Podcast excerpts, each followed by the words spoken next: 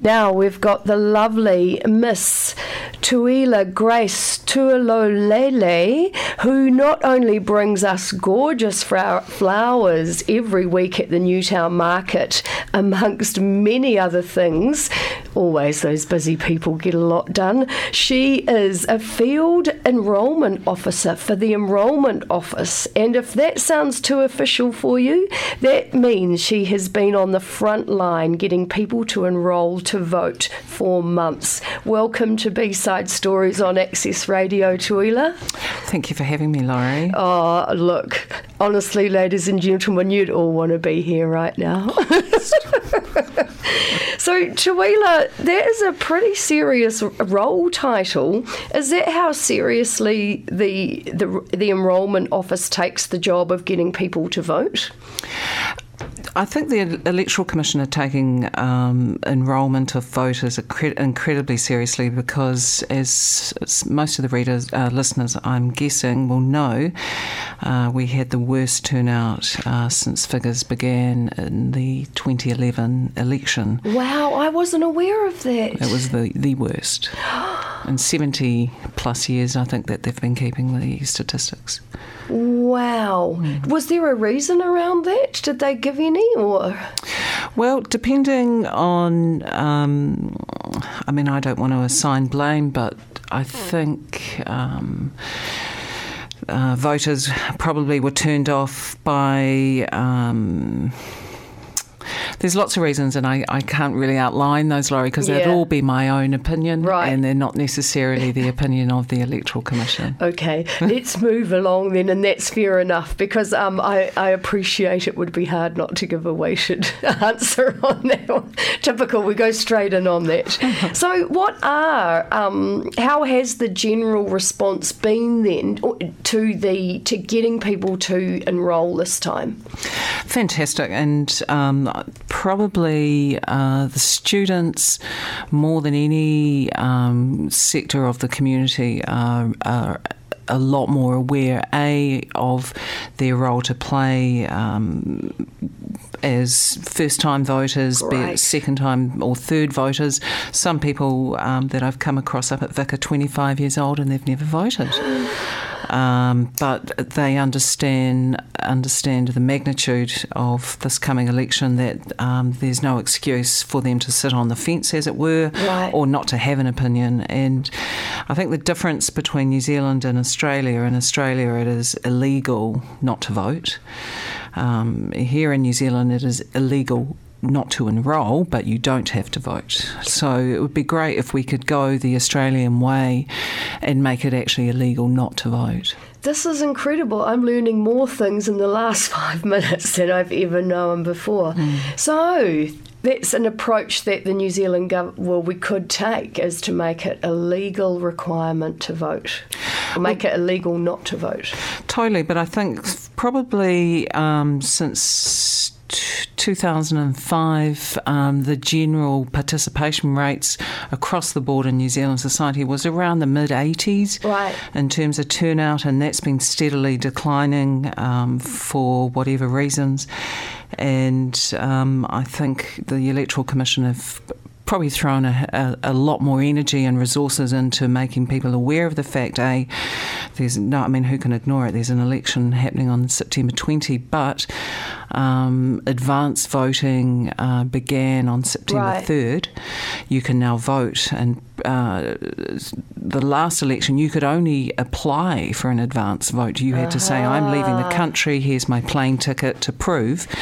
But now advance voting is open across the board to anyone in the community. You can rock up to the post office and say, I'm, I want to put my vote in now, um, and you can. Fantastic. So that's another way that just makes it easier for people to be able to achieve doing that. So is it, is it, um, I mean, I'm always cautious about these questions, but is there a demographic since you're at the market, which just gives such a great cross section of Wellington, a great offering up in one snapshot? Were there any particular types of people that you started to target to ask if they were enrolled to vote? Probably migrants would be the biggest. Right. Um, I uh, a couple of weeks ago, the Kilbirnie Islamic Centre had an open day, and they launched that uh, with the um, Race Relations Commissioner and. Um, the old GG, Anand Satyanand, and and various other politicians, etc. But the, the good thing is that I was able to rock up there with all my my stuff, but also all the pamphlets were uh, written in Arabic. so I was able to sort of work wow. the room with the Arabic pamphlets, and that spoke their language. And sure, it might have been you know blunt governmental speak to them, but it was written for them, and and that was the perfect environment. And um, and then on Sunday I was back there, um, and then so the ladies came out one door from ladies' prayer, and then amazing. and then I was like, well, where are the men? Well, the men have gone out the other door. It's like, oh God, oh, run that side. So it's amazing. You know, the and that's the whole thing about enfranchising communities and people is that every single voice, um, every single vote needs to be um, registered. Amazing. You must be the lady around town. You must be known everywhere. well, uh, I'm really peeved. I didn't get to Monday last night's meeting at Aro Street um, thingy. Right, um, yeah, it looked incredible. Didn't it sound actually, good? yeah, on Facebook. The rafters. They were hanging from the rafters. And I suppose I made a call because everyone is so political up at that valley, and I thought I'm not going to get anyone enrolled. These people would have enrolled in March. but you would have had a good night. No, I would have had a good night. And um, Grant, Grant Robertson could probably consider being a stand-up comedian after his parliamentary career. Wow. well, I must say I did get to the Newtown one last week, and I actually got to the Newtown one as I was prompted by Generation Zero, and I was really impressed that it took them to get my butt out of the house and get it down to the hall. But it was also it was very colourful and very interesting. Once again, a great snapshot of society. What? It's actually one thing that uh, I think I saw a story about that, Laurie, and they they came to the conclusion if there was ever going to be a revolution in New Zealand, it would happen in Newtown. Really? Did you see that? Well, actually, yeah, that guy. I must say, I passed off his pamphlet, but he kind of was speaking my language. It, he was right. He just needed a slick hairdo and a suit, and we mm. would have all been there. I think. Mm. mm. Okay, the revolution from Newtown started at the market on a Saturday. What would you say? Um, where are the biggest enrolment gaps that we've got at the moment? Well, in Wellington, the biggest gap is the 18 to 25. Ah, um, yes. And uh, there's lots of reasons for that. There's first time voters, there are voters who have switched off. Um, unfortunately, those who are starting a path of disengaging, they don't vote. And if you don't vote the first time when you turn 18 or whenever that election is there, you've got a more than high likelihood of continuing that trend of, of abstaining. Um, but what I've been telling students uh, when I've been up at Vic is, and often they're, they're informed, they're making a conscious decision decision of none of the above or for whatever reasons. But I, I try and reinforce to them that yes, you may hate the bunch that are in Parliament at the moment, but uh, bad politicians are elected by good people who don't vote. And um, that's the message that I want to um, get to people is, you know, don't, don't turn off, switch off. Um, these individuals, the parliamentarians, affect our lives more than we can ever um, control, I, sh- I, suppose we should say. And this is one way of the people's um, or people communities being able to have some form of control that they can actually say, we don't want you, we want him or her. I swear, Tuila. Mm. Tell me, um, if you could, just being on the front line, and you're probably getting a lot of people talking to you about where they're at. What would you say a bit of a snapshot of society? Because you've probably been talking to a great cross section. What are we really looking like out there?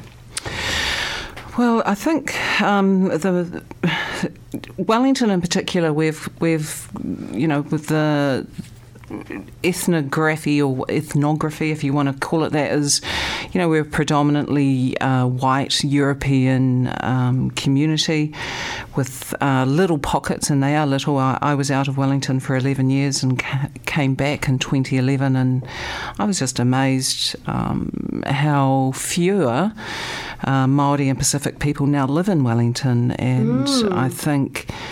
Um, the price of living in Wellington is incredibly high and compared to the rest of the country. Um, schools are harder to get into, and if you can't live in the sort of environs of the schools that you want your children to go to, then parents are making B decisions. Okay, we're going to move over to Masterton, or we're going to move up to the Hawke's Bay, or whatever. And it might um, not be um, such a B decision. that's right. Um, and so, um, but the, we do have a massive migrant community, and, mm. and the, they too are also, dare I say, are probably ghettoised within the council housing mm. or Housing New Zealand housing, and so there are pockets of them, and and I probably got that more. Um, reinforced when I was up at Vic, and the cleaners, um, normally they would either be Maori or Pacific. In my day, when right. I was up at Vic, well, they're all Sudanese, um, Somalian. You know, the it's that classic migrant culture where they come in, they bring their children with them, they educate them, and and it's their way of getting up that ladder or off the, shall we say, minimum wage earning. Right. And, you know, Pacific people listening will understand that. Their mums would go and clean while their parent, the father would come home and look after the children and the mother would go off cleaning at night. Yes, yes. Um, that's the way it went for migrant communities coming into New Zealand. Mm, so a real pattern or rhythm Change. actually, yeah, yeah, happening there dare I say it there, you know, who's the. I, I don't want to say anything inflammatory. No, I won't say that. What about another thing that struck me with voting this year? I don't know because my own if my own eyes have been particularly open, but it's felt like the there's been more pressure or more push from every angle possible, every campaign possible to get people voting. Would you agree on that? Absolutely, and it's. I think. I mean, it's. I mean, the people can knock the American system, but one thing the Americans do have right is that you only get two terms. That's it. You do your two terms, and then it's it's an automatic. The Democrats or the Republicans here in New Zealand, um, they can run term after term. There's no limit, and um, I think the three-year term time is too too short in terms of making substantial change or or working ahead of themselves, and that's probably what the uh, the government did. The Labour government, when they came in in '96, they were plotting their third term. They weren't worrying about the second; they were worrying about their third. Right. And because the country has gone, or the world has gone through the global financial crisis, the GFC. I've only worked that out what that is. Yeah. Um, yeah. Well done. Um, GFC, um, the global financial it's crisis. It's the third thing I've learned on the show. Uh-huh. and um, people are understanding the economic choices that the government of the day are making and the effects that it means. And you know, people can weigh up: Do we want to have sixty billion dollar in debt? Do we, can we afford to buy Mighty River Power shares? Um, you know, there's there's lots of reasons why people polit- politically engage or don't engage, and the, the the beginning point or the starting point is by having your voice and voting. That's right. So, just getting ready for next year, is there anything you would like to see happen in terms of getting people to vote, to enrol now that you've been on that front line? Uh, the one. Um, the the unions, and I'm not I'm not banging the, the, the pot lid for the unions here, but the unions have been incredibly smart. And the Get Out and Vote campaign, which they kicked off from the third, which is when advance voting started, right. from the third of September, they've been incredibly savvy. And um, the one million voters, or the missing voters, and I've never been able because I'm a former journalist. I've always wanted to find out the actual specifics of that figure, and it is between 800,000 and 1 million shall we say, in, voters who were capable of voting but didn't vote. Wow.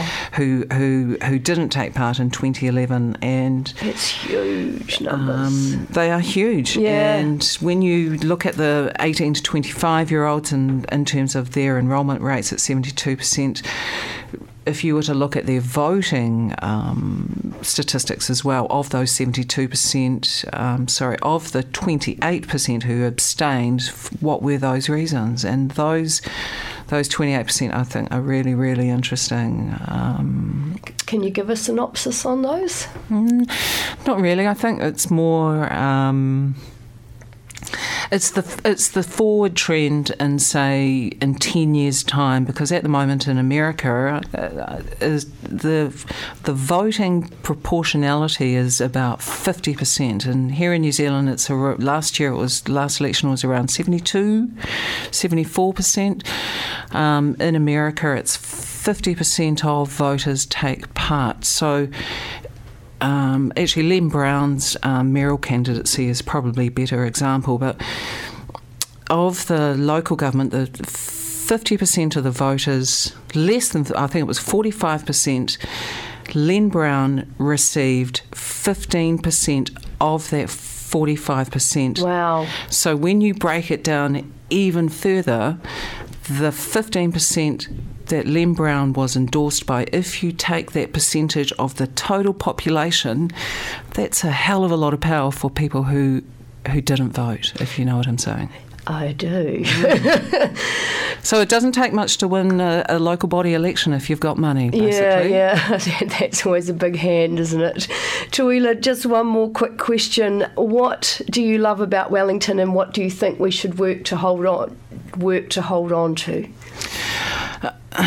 what do I love about Wellington? Um, first of all, today that was a beautiful day. So uh, Wellington is always stunning on a on a clear, um, windless day. And even though we love the wind, it, it, it does drive us batty. and we always think about ways. All the best ones are. I think we've all been driven batty, like. Um, and what I love about Wellington is is its uh, smallness. Um, a couple of Fridays ago, I went to the opening of um, Moon Moon Bar on Riddiford Street in Newtown. Now we couldn't get in, and that was cool, um, but there was a like a, a an instant street party on Riddiford Street, and then we all, all, had to decamp to Baobab, and then we were in the garden at Baobab, and there were parties all over the place of people who couldn't get in, and it just felt so. I just, I mean, I've been to New York and Paris and places like that, but it just felt so goddamn funky, and the fact that it was local and it was in Newtown, and and there were just all types of colours and sizes and shapes and it, it, just made me feel incredibly proud that here in, in Wellington we know how to get the funk on. You're so right. We sister. do, we do, and and Auckland can, you know, the, the the home of business and enterprise, and all the bloody head offices have moved up to Auckland and whoop de doo. But in Wellington, we really know how to do organic, uh, of the people for the people. Pop up um, party. Pop up, pop up party. Yeah. I love it. I don't. I think that's a unique answer. Yeah. A so unique answer to yeah. that question. So, uh, Tuila, what do you have to say to the people who are not enrolled you or think that they can't? well, uh, I think people were a bit confused about the, the marketing campaign. It said enrol by 20 of August in time for the election, and some people seem to think that, uh, oh God, 20th of August, 20th of August has passed, and I probably can't do it. Wrong. You can still enrol and vote uh, to vote. In fact, if you don't enrol, you'll be casting a special vote, and that just holds up the results by about two weeks. So I'm not discouraging you not to vote, but enrol, go down to the post office. Um, the forms are all there waiting for you.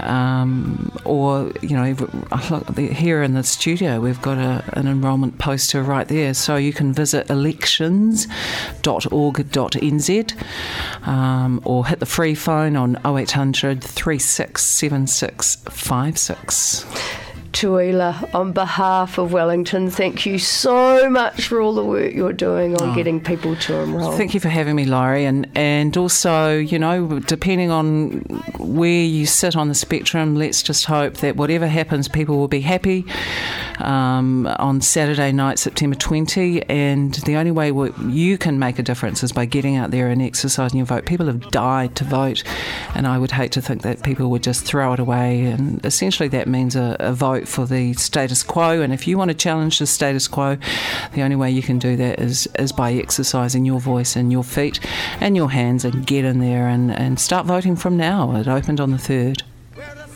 Kia ora, Tuila. Kia ora, Laurie. She's chosen Survivor by Bob Marley for many reasons. Enjoy.